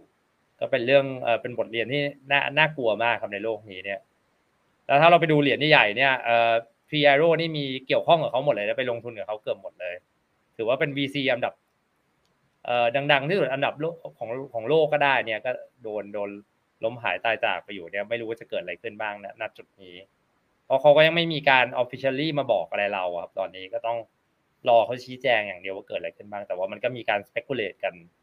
ว่า wallet ของเขาคือ address ไหนไปเทขาย Ethereum วันนี้หรือเปล่า position เขาถืออยู่เท่าไหร่อย่างเงี้ยครับ อันนี้อันนี้แต่ว่าถ้าจะให้เล่าเล่าเรื่อง Triaro ที่ต้องเต็มรายการแล้วพี่เอ็ดอันนี้เล่าอ่าเล่าให้เดี๋ยวผมคร่าวๆก็ได้เดี๋ยวผมขอโน้ตไว้นะพี่สันเจครับขอติดไว้นะครับ รอบหน้านะ อันนี้เรื่อคงรับนี้เลยนะครับ โน้ตไว้ก่อนนะครับเออพี่หนึ่งมีมีท่านนี้โอ้โหคำถามสำหรับพี่หนึ่งนี่มันแหมแต่ละอันเนี่ย Technical เขาบอกว่าป่ะ อ่ามามันมันในเชิง conspiracy theory นิดนิดนะครับ บอกว่าการที่มันถูกถล่มทั้งตลาดคริปโตนะตอนนี้เนี่ยมันเป็นเพราะว่ารัฐบาลหลาย ๆ รัฐบาลเนี่ยหนึ่งคืออยากให้สกุลเงินของเขามันยังคงอยู่หรือเปล่า อันนี้ข้อที่หนึ่งข้อที่สองเพื่อถ่วงเวลาให้ CBDC มันเกิดขึ้นได้ก่อนหรือเปล่า เออเขาเขา หลักๆ เลยคือ ถ้าจะมองว่าคือเขาถ่วงเวลานะครับ ผมผมว่าคือเขาคงไม่ได้ถ่วงเวลาครับ แต่สภาพเอ่อเศรษฐกิจมันมันทำให้ราคาของคริปโตมันต้องเป็นอย่างนี้อ่านนะครับผม แล้วก็เอ่อจะถ่วงให้ CBDC เกิดหรือเปล่า จริง ๆ แล้วครับ คือในมุมมองของผมนะครับ คือเขาเขามาถึงจุดที่ว่าคือยังไงคริปโตก็ยังไปต่ออยู่แล้ว ถึงแม้จะมี CBDC หรือไม่มี CBDC เนี่ยนะครับผมอืมอ่าแล้วก็คือการไปต่อเนี่ย มันจะเป็นการไปต่อในลักษณะที่เหมือนกับว่าปือ คือไปร่วมกันเนี่ยนะครับผมก็คือคริปโตเป็นอะไรที่โดยเฉพาะบิตคอยนะผมก็คือเป็นอะไรที่รัฐบาลทั่วโลกคุมไม่ได้ แล้วก็เป็นในเป็น hedge asset class ใหม่ที่เขาสามารถที่จะใช้เอ่อ hedge ได้กับความเสี่ยงที่มันจะเกิดขึ้นกับอ่าสินทรัพย์ประเภทอื่นนะครับผมแล้วก็อย่างน้อยตัว Bitcoin เนี่ยมันยังอ่ามันมีในส่วนของตัว censor censorship resistant ด้วยนะครับผม ที่เหมือนกับว่าคือต่อให้ประเทศอื่น sanction อ่า SWIFT ของเขาเขาก็ยังใช้ตัวคริปโต อย่างเช่น Bitcoin ได้อยู่เป็นต้นนะครับผมซึ่งตรงเนี้ยผมไม่เห็นภาพครับว่าวิธีการถามว่าคือจะดีเลย์ไปเนี่ยครับผมว่าคือมันมันคงไม่ได้เป็นอะไรที่เห็นผลขนาดนั้นนะครับผมเพราะว่าคือยังไง CBDC ก็มา แล้วก็ยังไงคริปโตก็ยังอยู่ต่อไปอยู่แล้วนะครับผมแล้วก็สุดท้ายแล้วคือในส่วนของตัวถามว่าคือ ที่บอกว่าเอ๊ะหรือเขาต้องการจะให้ทุกคนยังใช้สกุลเงินของเขาอยู่อ๋อแน่นอนครับคือผมต้องบอกคือ ไม่มีประเทศไหน ไม่มีประเทศไหนนะครับ ที่ไม่อยากจะให้ใช้เงินสกุลของตัวเอง แม้กระทั่งศรีลังกาเองนะครับผมอ่ายัยังไงเขาเขาก็อยากจะให้ใช้เงินของประเทศเขาอยู่แล้วนะครับผมแต่ว่าคือเมื่อถึงจุดจุดๆหนึ่ง ที่สถานการณ์มันเกิดอย่างเช่นพวก hyperinflation เกิดขึ้นอย่างเงี้ยครับผมแล้วคือการว่าคือคนไม่อยากจะใช้เงินของประเทศนั้นแล้ว มันก็บังคับไม่ได้ครับ เพราะว่าคือถ้าถ้าเงินของประเทศนั้น หรือเงิน local มันไม่มีค่าเขาก็ต้องโยนทิ้งไปนะครับผมแล้วก็ไปถือเงินสกุลอื่นแทน เพราะฉะนั้นคือผมผมเลยมองว่าคืออาจจะมอง conspiracy แต่ว่ามันคงไม่ได้เหมือนว่าคือเขาเขาคงไม่ได้แบบไปสั่ง delay อะไรขนาดนั้นนะครับผมเพราะว่าคือ แม้กระทั่งถ้าเราไปดูในส่วนของฝั่งสหรัฐเองเขาก็มีปัญหาแม้กระทั่งจะทำ CBDC เองนะครับเขายังมีปัญหาของเขาเลยครับว่าคือเขาจะทำยังไงที่ถ้าทำ CBDC เหมือนหยวนดิจิตอลออกมาครับเขามีปัญหากับกับเขาแน่นอน เพราะว่าคือไม่มีใครไม่มีคนอเมริกาคนไหนยอมแน่นอนครับที่จะเอา privacy ไปให้กับรัฐบาล แล้วก็คือให้รัฐบาลควบคุมทั้งหมดนะครับผมเพราะฉะนั้นคือเราจะเห็นเลยครับว่าคือ CBDC ในสหรัฐไม่ได้เกิดง่ายแน่ๆครับแล้วก็ถ้าจะเกิดยังไงยังไงก็ต้องไม่เหมือนกับจีนครับ อืมอืมครับ เอ่อโอ้จริง ๆคำถามเยอะมาก แต่ผมคงจำกัดไว้ที่ท่านละหนึ่งคำถามแล้วกันนะครับ คุณปอนนะครับ บอกว่าพี่หนึ่งกับพี่ซันเจเนี่ยใจกว้างมากในการตอบคำถามนะครับ ให้ความรู้กลับไปด้วยนะครับโอเคนะครับ ขอบคุณมากนะครับ โอเคอะสามพันสี่ร้อยท่านฝากกดไลค์กดแชร์กันด้วยนะครับ YouTube อย่าลืม subscribe ด้วยนะนะฮะโอเค เดี๋ยวผมขอหาดูหน่อยนะครับ อืมเอาคำถามพี่หนึ่งก่อนแล้วกันเนาะนะครับ พอดีมันเขาเขาเจาะจงมาเลย คุณวิทิชัยนะครับ บอกว่าถามคนหนึ่งครับ ในฐานะนะครับที่เป็นหนึ่งในเจ้าของเหรียญ proof of work นะระบบ proof of work เนี่ยมันจะยังอยู่ต่อไหมหรือต่อไปสุดท้ายจะทยอยเปลี่ยนเป็น proof of stake ทั้งหมดเลยเอ่อผมว่ายังไงก็ยังอยู่อยู่ครับเอ่อในส่วนของตัว Bitcoin ก็ผมผมมองว่าคือเขาก็ยังจะใช้ Proof of Work อยู่ แล้วก็ Firo เองจริง ๆ ก็มี Proof of Work อยู่ด้วยเหมือนกันนะครับผมแต่ว่าเออผมไม่เห็นภาพอย่างนี้ว่าคือปัญหาของเหรียญ Proof of Work เลยนะครับผมก็คือว่า ถ้าคุณไม่ใหญ่พอนะครับผมถ้าคุณไม่ใหญ่เท่าเหมือนกับเอ่อ Bitcoin แบบนี้ครับผมโอกาสที่จะโดนโจมตีอะครับมันค่อนข้างที่จะสูงนะครับผมเพราะฉะนั้นแล้ว Proof of Work เองนะครับอาจจะอยู่เพียวๆไม่ได้นะครับผมแล้วก็คือถ้าจะอยู่ได้เนี่ยต้องเป็นเหรียญที่ใหญ่มาเก็ตไซส์ใหญ่ระดับหนึ่งแล้วที่ทำให้เหมือนว่าคือการโจมตีมันเกิดขึ้นได้ยาก เพราะว่าจุดจุด ที่เราทุรู้กันเลยครับว่าคือถ้าเป็น proof of work แล้วถ้าเป็นเหรียญเล็ก ยังไงคุณโดนโจมตีด้วย 51% attack อยู่แล้วนะครับผมแล้วก็ใครมีตังค์เยอะก็คือไปซื้อเครื่องขุด แล้วก็คือขุดให้ได้เกิน 51% hash rate แล้วก็ attack เชนนั้นได้เลยนะครับผมแล้วก็คือจะทำอะไรกับเชนนั้นก็ได้ เพราะฉะนั้นแล้วครับตัวนี้มันเป็นเขาเรียกเอ่อ known โนนเหมือนก็คือช่องโหว่ที่เหมือนกับทุกคนรู้อยู่แล้วว่ามันมีนะครับผมเพราะฉะนั้นแล้วคือจะเห็นว่าคือเหรียญเล็ก ๆ บางเหรียญนะครับเอ่อที่ที่อยากจะเป็น proof of work แต่ด้วย อ่อ economic เหมือนก็คือเอ่อเขาเรียกว่า economic of scale มันไม่ได้นะครับเหมือนก็คือเขาก็เลยต้องเปลี่ยนตัวเองไปใช้ proof of stake ด้วยบางส่วนนะครับผมเพื่อที่จะป้องกันในส่วนของตัวช่องโหว่ที่ทุกคนรู้กันอยู่แล้วในส่วนของตัว proof of work นะครับผมแล้วก็อีกส่วนหนึ่งที่เขาพูดกันครับก็คือในเรื่องของ ESG ที่บอกว่าคือไม่เป็นเอ่อเขาเรียกครับไม่เป็นมิตรต่อสิ่งแวดล้อมกันที่ตอนนี้มันเป็นเทรนด์กันนะครับผมแล้วก็พยายามที่จะ ตีเลยครับว่าคืออ่าในส่วนของพวก Bitcoin เนี่ยเป็น Proof of Work เนี่ยใช้พลังงานเยอะอะไรตรงนั้นนะครับผมผมไม่เห็นภาพนี้ครับว่าคือ ตรงเนี้ยมันจะเป็นจุดหนึ่งครับที่ถ้าทางการทั่วโลกนะครับ ผมถ้าทางการทั่วโลกนะครับ มีการออกกฎออกมาว่าคือ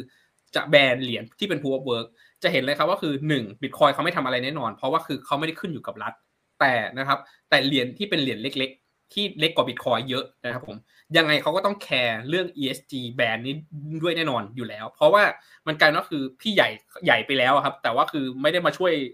คนที่เล็กกว่าอยู่แล้ว เพราะฉะนั้นคือคนที่เล็กหรือเหรียญที่เล็กกว่านะครับก็ต้องหาทางเอาตัวรอดด้วยเหมือนกัน เพราะฉะนั้นแล้วคือถ้ามีกฎออกมาว่าแบรนด์เหรียญ proof of work เนี่ยครับผมแล้วกลายเป็นว่าคือ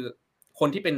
คนที่ทำเหรียญเล็กๆก็พยายามที่จะให้เหรียญของตัวเองอยู่ได้เนี่ยยังไงยังไงก็ต้องเปลี่ยนโดยที่ถึงแม้ว่าคือใจตัวเองไม่ได้อยากเปลี่ยน แต่ว่าคือพอกฎหมายบังคับ จากทั่วโลกครับยังไงก็ต้องเปลี่ยนแต่ว่าณปัจจุบันเนี่ยครับมันยังไม่เกิดกฎหมายตัวนี้ขึ้นก็ยังโชคดีไปครับว่าคือเรายังจะยังจะเห็นเหรียญ proof of work ในตลาดอยู่นะครับ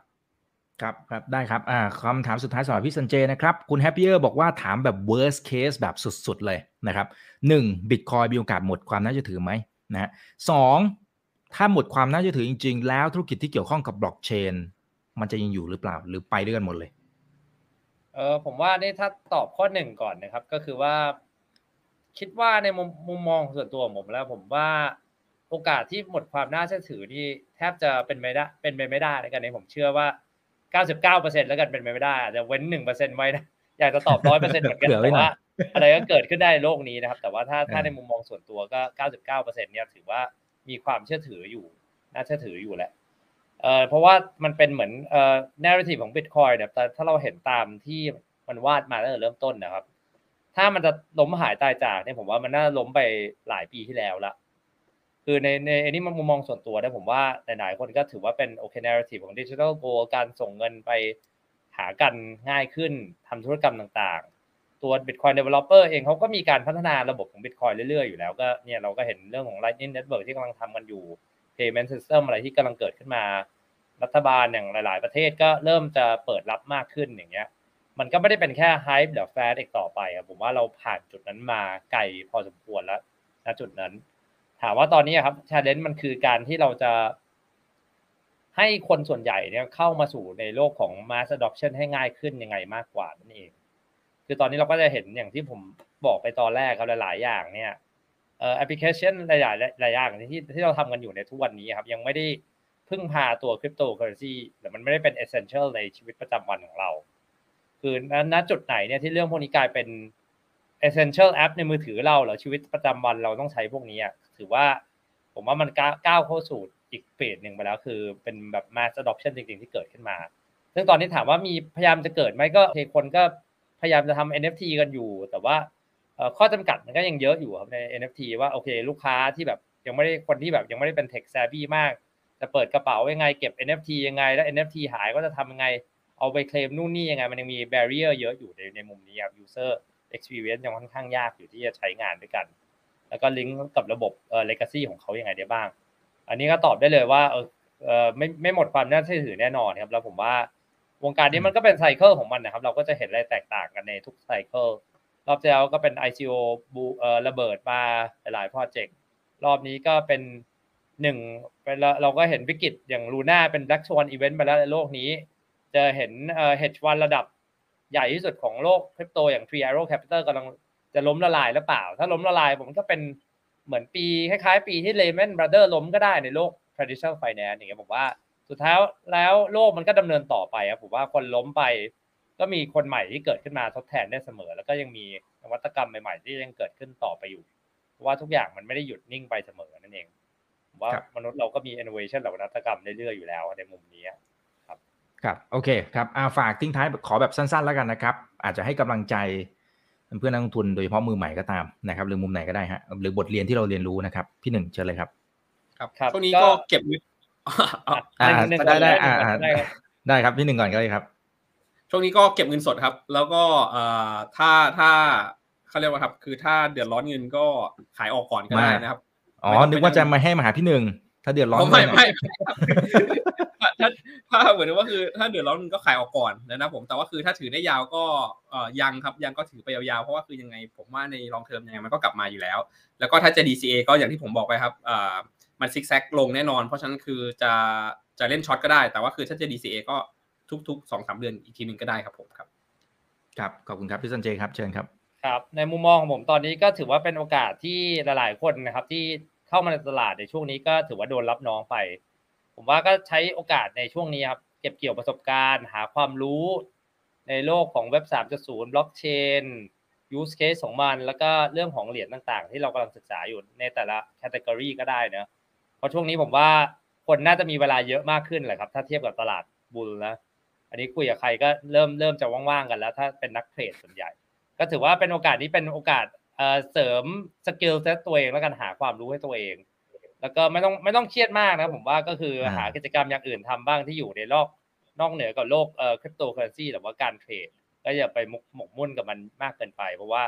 ในช่วงขาลงอย่างเงี้ยมันก็จะนิ่งๆ ไปสักพักหนึ่งอาจจะมีข่าวดีข่าวร้ายบ้างก็อาจจะลงไปเรื่อยๆ แล้วมีเด้งขึ้นมาให้เราชื้นใจกันบ้าง แต่ว่า ผมว่าก็มีมีเวลาเก็บของอีกสักพักหนึ่งนะครับ เราก็ไม่ต้องไม่ต้องเป็นห่วงไม่ต้องแบบรีบโปรโมเข้ามากัน ก็ถือว่าเวลานี้ก็ถือว่ารับบทเรียนไปจากรอบที่แล้วที่เราเกิดขึ้นมานะดูว่ามา assess portfolio ตัวเองว่าเราพลาดอะไรตรงไหนไปบ้าง จะได้รอบหน้าถ้ามันเกิดโอกาสมีโอกาสทำกำไรใหม่ เราจะได้เรียนรู้แล้วก็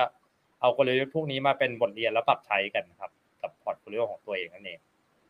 ได้ครับได้ครับอ่าเป็นกำลังใจให้กับเพื่อนๆนักลงทุนทุกท่านนะครับ อยู่ด้วยกัน 3,500 ท่านนะ ฝากกดไลค์กดแชร์กันเยอะเลยนะครับ YouTube อย่าลืม Subscribe แล้วกดกระดิ่งด้วยนะครับ วันนี้ขอบคุณทั้งสองท่านนะครับ เดี๋ยวขออนุญาตเรียนเชิญใหม่นะนะครับครับขอบคุณนะขอบคคุรับณมากครับนี่คือ right now by อีกบนพดทุกเรื่องที่นักลงทุนต้องรู้ครับ วันนี้ลากันไปก่อนครับ สวัสดีครับ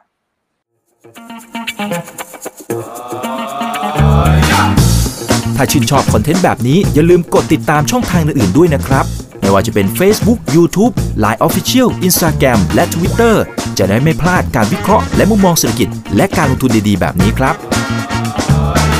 อย่าลืมนะครับว่าเริ่มต้นวันนี้ดีที่สุด ขอให้ทุกท่านโชคดี และมีอิสรภาพในการใช้ชีวิต ผม อีกบรรพฒนาเพิ่มสุขครับ